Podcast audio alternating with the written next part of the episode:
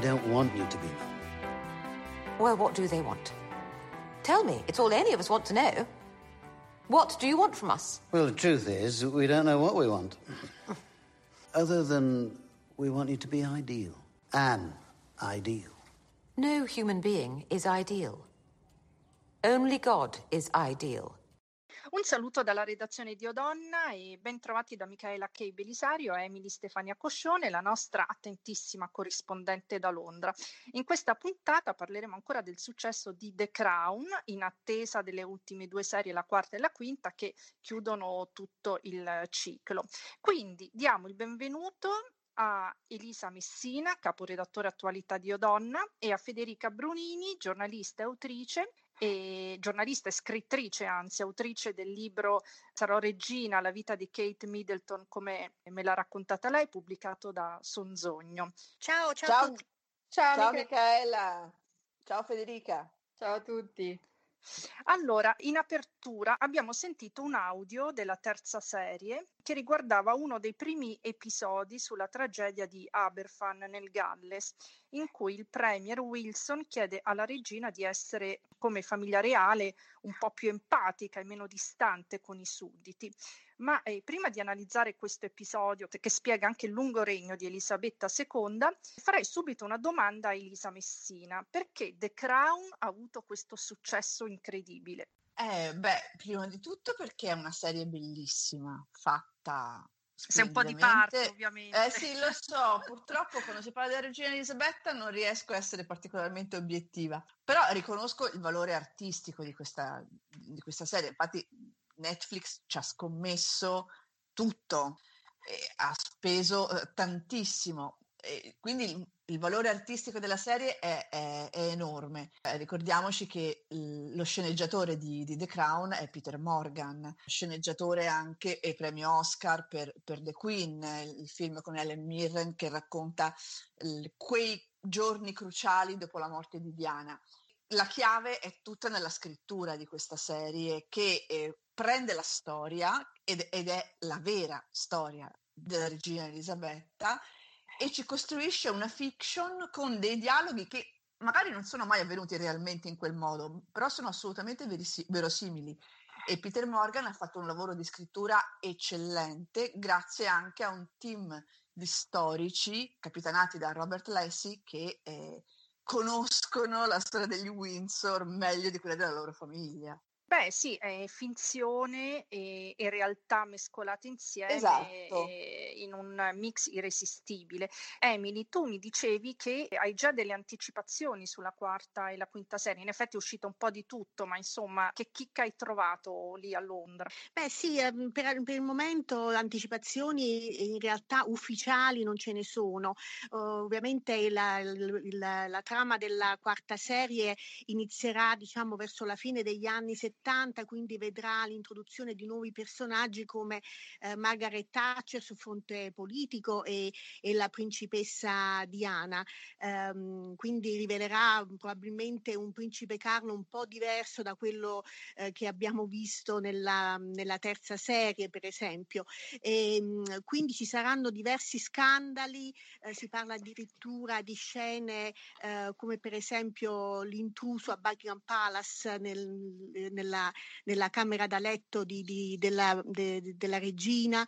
Eh, che poi era un intruso disoccupato, no? Che poi sì. ne, negli anni ha sempre difeso a spada tratta la regina Elisabetta su, per ogni, per ogni Sì, infatti, e c'è questa cosa che, che li, sembra almeno dai, dai, da, da, da, certe, da, certi racconti che, che la, princip- la, regina si sia seduta sul letto insieme a lui e abbiano addirittura fatto due chiacchiere. Beh, e... ha mostrato molto sangue freddo. Beh, vabbè, lei, lei è The Queen, è la regina. Quindi... Sì, infatti.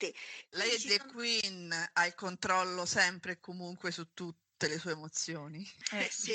No, ma stavo pensando, in 68 anni di regno, veramente lei ha visto tutto, tutto, tutto, anche lo sbarco sulla Luna. cioè, sì. incredibile. Quindi, e 14 scusa, premier. 14 premier, sì. E, e, e chissà quanti altri ne vedrà, stava rischiando anche di dire addio a Boris Johnson. Scusa Emily, vai avanti. Una cosa che, su cui si parla molto, um, anche qui non ufficialmente, è la possibilità che ci siano delle rivelazioni su Margaret che sono state, eh, diciamo, evitate nella terza serie, per esempio quella famosa um, storia, uh, una relazione che fa tremare ancora la regina, una grossa macchia, diciamo, nella storia di Margaret, che è, eh, diciamo, quella relazione con un gangster molto noto a, a Londra negli anni 70 che potrebbe ecco, far capolino nella trama del, della, del, della quarta serie molto molto interessante, quindi aspetteremo di vedere anche questo episodio. A proposito di Margaret, Federica, tu hai detto che è la tua principessa preferita, in un certo senso provi una, una sorta di attrazione, di simpatia per, per, lei e in effetti tutta la terza serie eh, si incentra parecchio sulla sua figura. Beh sì, sono una fan di Margaret eh, perché rappresenta un po' la pecora nera della famiglia, no? E nella famiglia reale c'è sempre stato questo binomio, no? Tra The Dull and The Dazzling, quindi quello molto rigoroso, molto serio, anche un po' noioso, e quello invece strabrillante, fuori dalle regole, fuori dagli schemi, no? Nel caso di Elizabeth e di Margaret erano due sorelle, nel caso di Harry e, e William erano due maschi, però insomma c'è sempre stato un po' questo questo binomio, perlomeno negli ultimi, negli ultimi anni, è stata così. E, e Margaret, secondo me, rappresenta proprio l'alternativa, la principessa mancata, no? la regina anzi mancata, perché ha un, aveva, e ha, aveva un carattere talmente istrionico, talmente sopra le righe, che sicuramente la, l'avrebbe eh, naturalmente portata ad emergere, ma la storia ha voluto che invece la corona andasse alla sorella maggiore. Infatti è molto bello eh, nella, in The Crown quella, quella, puntata dedicata proprio al loro rapporto tra sorelle no? e a come ingenuamente Margaret pensa pensi di poter andare da, dai capi, insomma da, da, dai responsabili del protocollo a dire vabbè ma visto che Elizabeth non vuole fare la regina io sì, mettete me e, e pazienza, no? cioè come appunto un gioco di ruoli di quelli che si giocano da bambine e invece ovviamente poi si scontra con la realtà e farà l'eterna seconda. Eterna seconda che prova più riprese a conquistarsi un suo spazio chiedendo proprio chiaramente a Elizabeth di concedere la possibilità di sostituirla, di affiancarla, di fare altre cose, ma, ma la regina rimane la regina e, e, e non, non, le dà in realtà grande margine di manovra se non per quanto riguarda The Crown nel famoso episodio in cui Margaret incontra il presidente Johnson negli Stati Uniti, lo conquista a modo suo con... Uh, il suo charme, con la sua anche schiettezza e con delle battute nella serie non propriamente politically correct e alla fine porta a casa il risultato, cioè un grande finanziamento per la corona d'Inghilterra dagli, dagli Stati Uniti. A proposito del, dell'incontro col presidente Johnson, Peter Morgan ha dichiarato che insomma ha un po' ricamato su quell'episodio, non è vero che gli ha dato un bacio in bocca, voleva solo renderla un po' più piccante. Sì, sì questo è tipico vero, di Peter Morgan. Eh dal punto di vista, come dire, storico, eh, sicuramente quelle battute, o meglio, non sappiamo, perché poi anche lì non sappiamo veramente tutto, ok? Però secondo me Peter Morgan è stato un genio nel ricostruire delle battute e una, una pruderie che, che, che, appartengono sia a Johnson sia anche a una sfacciataggine di Margaret, quindi ci po- poteva esserci quel dialogo, ecco, io l'ho sentito molto naturale, non l'ho sentito forzato per ragioni eh, di sceneggiatura, poteva effettivamente starci, sia per quanto riguarda un personaggio che per l'altro. Eh, Elisa, tu cosa, cosa cosa ne pensi? Eh, secondo te come è stato tratteggiato in The Crown il rapporto tra Elizabeth e Margaret? Secondo me ha ragione Federica, è stato mh, delineato benissimo, sempre sulla fila del come, del come se, perché nessuno sa se effettivamente cioè, i dialoghi sono avvenuti così, non lo sapremo mai, ma, ma non importa. Quello che è vero ed è reale eh, è il, il, il, rapporto tra queste due sorelle, dove una era più eh, timida, composta, eh, l'altra sicuramente più eh, esuberante, mh, anche carismatica. Eh, poi come effettivamente i loro dialoghi sono stati e se mai sia avvenuto davvero quel dialogo in cui loro, le ragazzine, si mettono d'accordo per dire dai, allora ok, facciamo che la regina la faccio io, non la fai tu, come se fosse un gioco. Non sapremo mai se, se è realmente avvenuto, ma è assolutamente plausibile, per cui secondo me nella serie eh, questo binomio eh, delle due sorelle, dei, dei, due caratteri così diversi è, è, delineato benissimo e anche e le attrici lo rendono benissimo. La, la Elena Bonham Carter è una Margaret eh, di molto diversa fisicamente da quella che era la vera Margaret, un viso completamente diverso da Bonham Carter, però lei riesce molto bene a rendere questa, mh, mm, questa donna ehm, così charmante e, e, sopra le righe e, e ne traccia l'ascesa e il declino anche psicologico molto bene. Elder sister, younger sister, number one and number two. Who's number one? You, of course. A natural number one whose tragedy it is to have been born number two. Mm. That is my burden. She knows it too. Yes, I think she does. Eh, a proposito di Elena Bonham Carter, è vero che ha visto il fantasma di Margaret durante le riprese? Sì, lei dice, eh no, è meravigliosa perché poi eh, Elena Bonham Carter è un, è un'attrice e una donna straordinaria e, e riesce a, forse, a far credere anche qualunque cosa, devo dire, nelle interviste. Eh, lei ha detto Beh, lei poi come personaggio si presta, no? ah, si presta tantissimo. Sì, lei è perfetta per, per, la witch, per la strega, no? In qualche modo come, eh, come personaggio. Mm, è un'antagonista meravigliosa, ecco, insomma.